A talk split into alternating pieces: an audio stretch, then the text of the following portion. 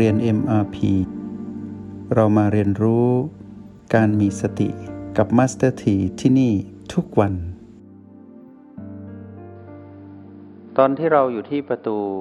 เราจะสังเกตเห็นการเคลื่อนไหววุบวาบอยู่ทั่วภายในกระโหลกศีรษะ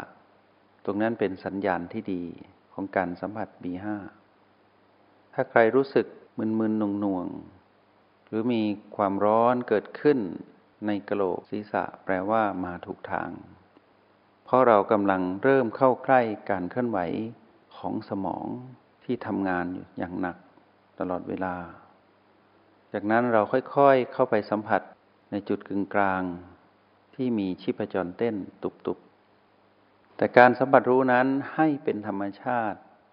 รู้ว่ามีอะไรเคลื่อนไหวอยู่ว่าอยู่ในกระโหลกศีรษะ แปลว่าเป็นสัญญาณบวก ที่เราจะเข้าไปสัมผัส B5 ได้แล้ว ให้อุ่นใจตรงนี้ไม่ต้องรีบ จนกระทั่งความรู้สึกภายในกระโหลกศีรษะนั้นแคบลงเรื่อยๆ ก็จะค่อยๆ รวมรวมรวม ความรู้สึกก็จะแคบแคบแคบและจะอยู่ใกล้กับ B5 มากขึ้น ในระหว่างนี้ให้ระวังเรื่องของการไหลไปกับความคิด และจินตนาการให้ระมัดระวัง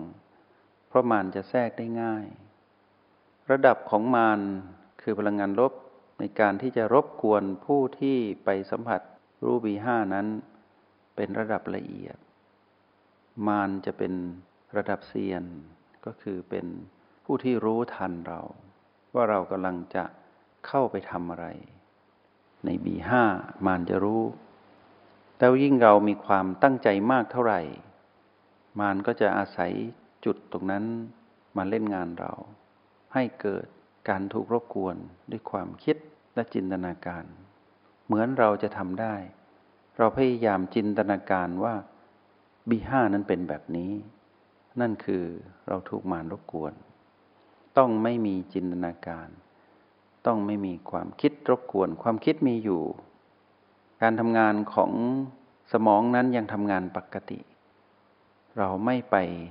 ข้องเกี่ยวกับจุดนั้น เพราะเป็นเรื่องของสมอง เราสนใจว่าเราจะไปอยู่จุดปัจจุบันคือลมภายในที่อยู่ในสมองนั้นอีกชั้นหนึ่ง เราต้องเสียนกว่ามาน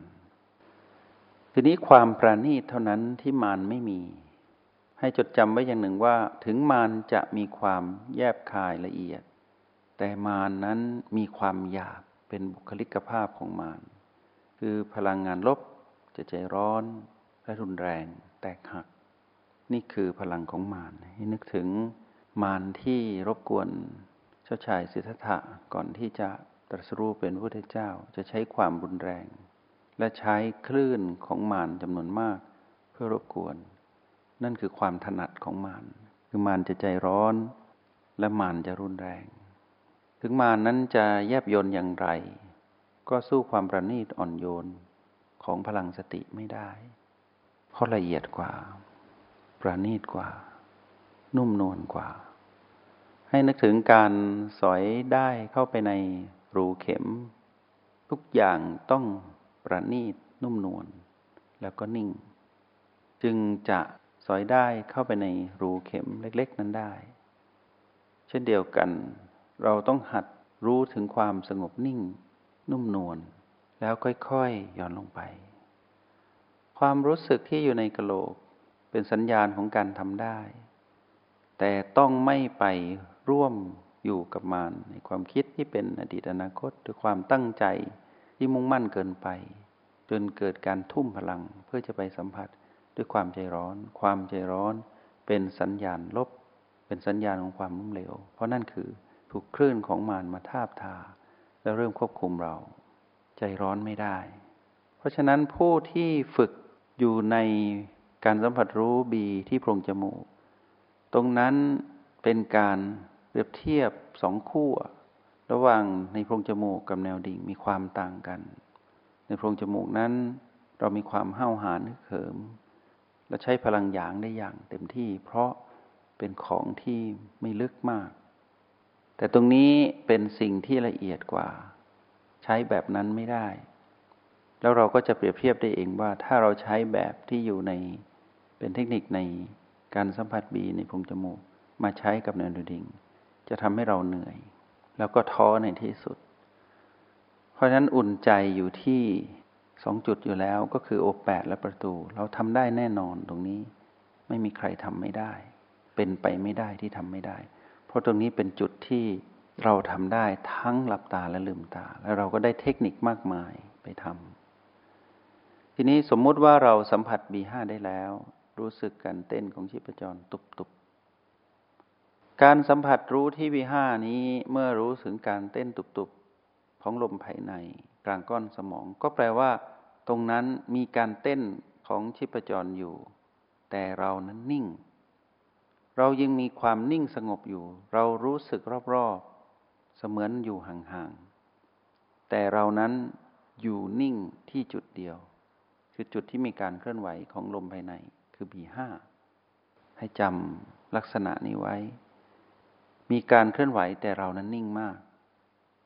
ราชสีหรือสิงโตที่จ้องจะตะคุบเหยื่อ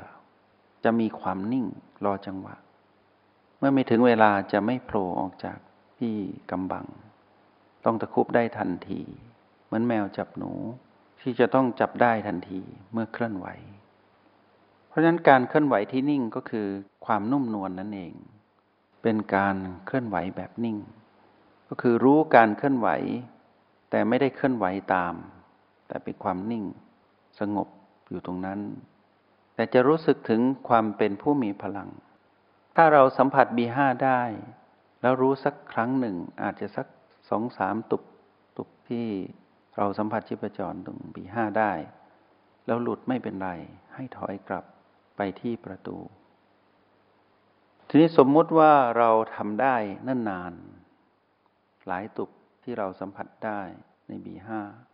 แล้วรู้ชัดเจน ให้เราใบหน้าสู่ B6 เราจะจับคู่ใหม่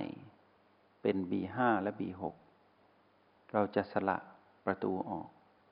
เราจะสละคู่ก็คือทิ้งประตู แล้วเราจะอยู่กับ คู่ใหม่คือ B5 และ B6 เมื่อเราใบหน้าสู่ B6 แปลว่าเราหันหลังให้ประตู เราอยู่ที่ B5 เราสัมผัสตรงนี้ได้ B6 เราย่อมสัมผัสได้ ที่ B6 นี้มีการเคลื่อนไหว สิ่งที่อยู่ใกล้กับ B6 คือหัวใจที่เต้นอยู่ การเต้นของหัวใจนั้นทำให้เกิดการเคลื่อนไหวของลมภายใน คือทั้งหมดที่เราสัมผัสมาคือ B4 และ B5 เราได้เห็นแล้วสัมผัสได้แล้ว เพราะฉะนั้นการใช้เทคนิคการสัมผัสที่ B6 ยิ่งทำได้สะดวกกว่า เพราะว่ามีสิ่งที่เป็นต้นกำเนิดของชีพจร ก็คือหัวใจเต้น อยู่ทางฝั่งซ้ายของ B6 แต่เราไม่ได้ไปสัมผัสตรงนั้น ใช้ การกระทบของเขา คือหัวใจเต้นนั้น มาเป็นโอกาสของเราในการสัมผัสชีพจรที่ B6 ในขณะที่เรารู้ V5 ซึ่งเป็นด่านแรกที่ยากในการเริ่มต้นเมื่อเราทำได้ เราก็หย่อนไปอีกนิดหนึ่ง แต่การหย่อนของเรามีเชิงก็คือ เราจะค่อยๆสัมผัสแรงกระทบของหัวใจที่เต้นนั้น แต่เราไม่ได้ไปเพ่งที่หัวใจ สัมผัสนุ่มๆ รอบๆ หัวใจ แล้วในที่สุดเรารู้ว่าจุดที่ที่เป็น B6 นั้นก็คือใต้กระดูกลิ้นปี เราไปสัมผัสตรงนี้คลำหาแถวๆนั้นไม่ยากเพราะว่า B5 นั้น เราผ่านความยากมาแล้ว เมื่อเราสัมผัส B6 ได้ เราก็อยู่ตรงนั้นให้เนิ่นนานที่สุด แปลว่าสละ B5 ออกไป อยู่กับ B6 พอหลุดออกจาก B6 คือความสัมผัสนั้นไม่ชัดเจนแล้วพยายามแล้ว ก็อย่าเพ่งให้ถอยกลับ ถอยกลับไปบีห้าก่อน อย่าดันทุรังที่จะอยู่ตรงนั้น เดี๋ยวจะหมดแรงพอหมดแรงมันจะแทรก และจะบ่มเพาะอารมณ์โกรธขึ้นมา สมมุติว่าเราเบรกตนเองไว้ที่บีห้าได้ เราก็บ่ายหน้าไปบีหกต่อ ไปแบบธรรมชาติ เพราะยังไงเขาก็เต้นตุบๆอยู่ตรงนั้น เป็นจุดที่เราไปสัมผัสลมภายในที่บีหกสมมุติว่าสัมผัส B6 ได้ชัดแล้ว ต่อไปเราก็จับคู่ใหม่ คือสละคู่เดิม คือสละ B5 ออกไป บายหน้าสู่ B7 จับคู่ระหว่าง B6 และ B7 อีกครั้งหนึ่ง ให้เราสังเกตว่าตอนที่เราสัมผัส B6 เราได้อิทธิพลมาจากการกระทบหรือการเคลื่อนไหวของหัวใจ ที่ B7 ก็มีสิ่งที่มีประโยชน์กับการสัมผัสเหมือนกัน เรียกว่าได้รับอิทธิพลจากการเคลื่อนไหวของท้องที่พองและยุบ สังเกตว่าที่ท้องนั้นมีการพองยุบ ตอนที่เราอยู่ที่ B6 เราก็สัมผัสรู้ได้เหมือนกันว่ามีการเคลื่อนไหวของท้องพองและยุบ แต่เราแค่ไม่ไป จนเรามั่นใจแล้วว่าเราจะไป เราลองค่อยๆสัมผัสการเคลื่อนไหวของท้องพองยุบนั้น สังเกตจุดที่พลิกระหว่าง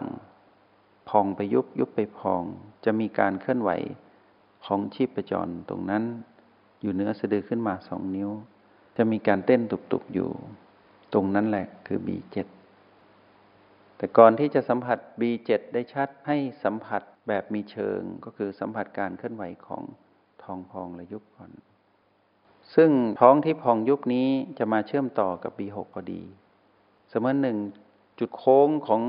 การเคลื่อนไหวของท้องนั้นมาสิ้นสุดที่ B6 ที่ใต้กระดูกลิ้นปี ทีนี้พอเราสัมผัสการเคลื่อนไหวตรงนี้ได้ เราค่อยๆ ประณีต ลื่อนไหวชิดเข้าไป แต่ไม่ได้เป็นการเพ่ง เพราะว่าอย่างไรเมื่อเกิดการเคลื่อนไหวย่อมมีชีพจร มีชีพจรคือลมภายใน จึงเคลื่อนไหวได้ พอเราจับได้ เราก็อยู่ที่ B7 นั้น เราจะยังเห็นท้องนั้นพองยุบอยู่ แต่เราไม่เคลื่อนไหวตาม ตอนแรกเราเคลื่อนไหวตาม เพราะเราต้องการสัมผัสชีพจรณจุดนี้ ทีนี้เมื่อการเคลื่อนไหวนั้นผ่านไปเรื่อยๆ เราเริ่มจับได้ เราก็ไม่เคลื่อนไหวตาม ตรงนี้ถ้าเราจำได้ก่อนหน้าโน้นได้ให้เทคนิคพวกเราไปในการอยู่กับการเรียนรู้สัมมาสมาธิที่ B7 ตรงนี้ก็เป็นการทบทวนอีกครั้งหนึ่ง เราก็ใช้สูตรนั้นเทคนิคนั้นในการเติมเต็ม ความตื่นรู้ของเราณนะจุดนี้คือ B7 เมื่อเราสัมผัสชิพจรได้ ที่ B7 แล้วความรู้สึกนั้นค่อยๆคคลายลง เราไม่ต้องกลัวค่อยกลับมาที่ B6 สมมติว่าเราเบรกที่ B6 ได้ก็ไปต่อ จนกระทั่งเราสัมผัสถึง B7 ได้ชัดเจน เมื่อสัมผัสได้ชัดเจนแล้ว เราอยู่ตรงนี้ให้เห็นการเคลื่อนไหวของชิปจรนั้นผ่านเรา เสมือนหนึ่งที่เราเห็นท้องพองยุบ เคลื่อนไหวผ่านชิปจรท้องพองยุบลักษณะของท้องที่พองยุบจะเคลื่อนไหวผ่านชิปจร เมื่อเราสัมผัสชิปจรได้ให้เราอยู่นิ่งๆตรงนี้เราจะเห็นสัมผัสได้ถึงการเคลื่อนไหวของชิปจร วิ่งผ่านเรา เมื่อเราอยู่ตรงนี้แปลว่าเราอยู่กับความเป็นหนึ่งของตนเอง แปลว่าเรามีอารมณ์เดียวคือนิ่ง นิ่งแบบตื่น เราก็อยู่ตรงนี้ให้นานที่สุด ตรงนี้เสมือนหนึ่งเป็นห้องสมาธิใหญ่ที่เราอยู่แล้วมีพลัง แปลว่าเราสะสมพลังจิตของผู้มีสติทำให้เกิดพลังความตั้งมั่นเป็นสมาธิมาตลอดทาง โดยเฉพาะในทางของแนวดิ่ง เราสะสมพลังแห่งสมาธิมาตลอด มารวมกันไว้ที่ B7 แล้วให้สังเกตว่า B7 นี้สังเกตง่ายไม่ยาก แต่ถ้าเรา ดิ่งจากประตูแล้วมาที่ B7 เลยแล้วไม่ให้ความสำคัญกับ B5 และ B6 จะทำให้เราอ่อนด้อยต่อการสะสมพลัง ในที่สุดเราจะหมดแรงง่าย คืออยู่ตรงนี้ได้ไม่คงทน คือไม่ค่อยมั่นคง จะหลุดง่าย แต่ถ้าเราทำตามขั้นตอนทำไปเรื่อยๆ จนชำนาญ เราสามารถดิ่งเข้ามาใน B7 ได้ทันที โดยที่มีพลัง แต่การฝึกฝนนั้นให้ทบทวนตนเองเป็นลำดับขั้นตอนนี้ก่อน หลังจากนั้นเมื่อชำนาญก็ดิ่งมาได้ทันที ไม่ลำบาก แล้วก็ชำนาญไปในตัว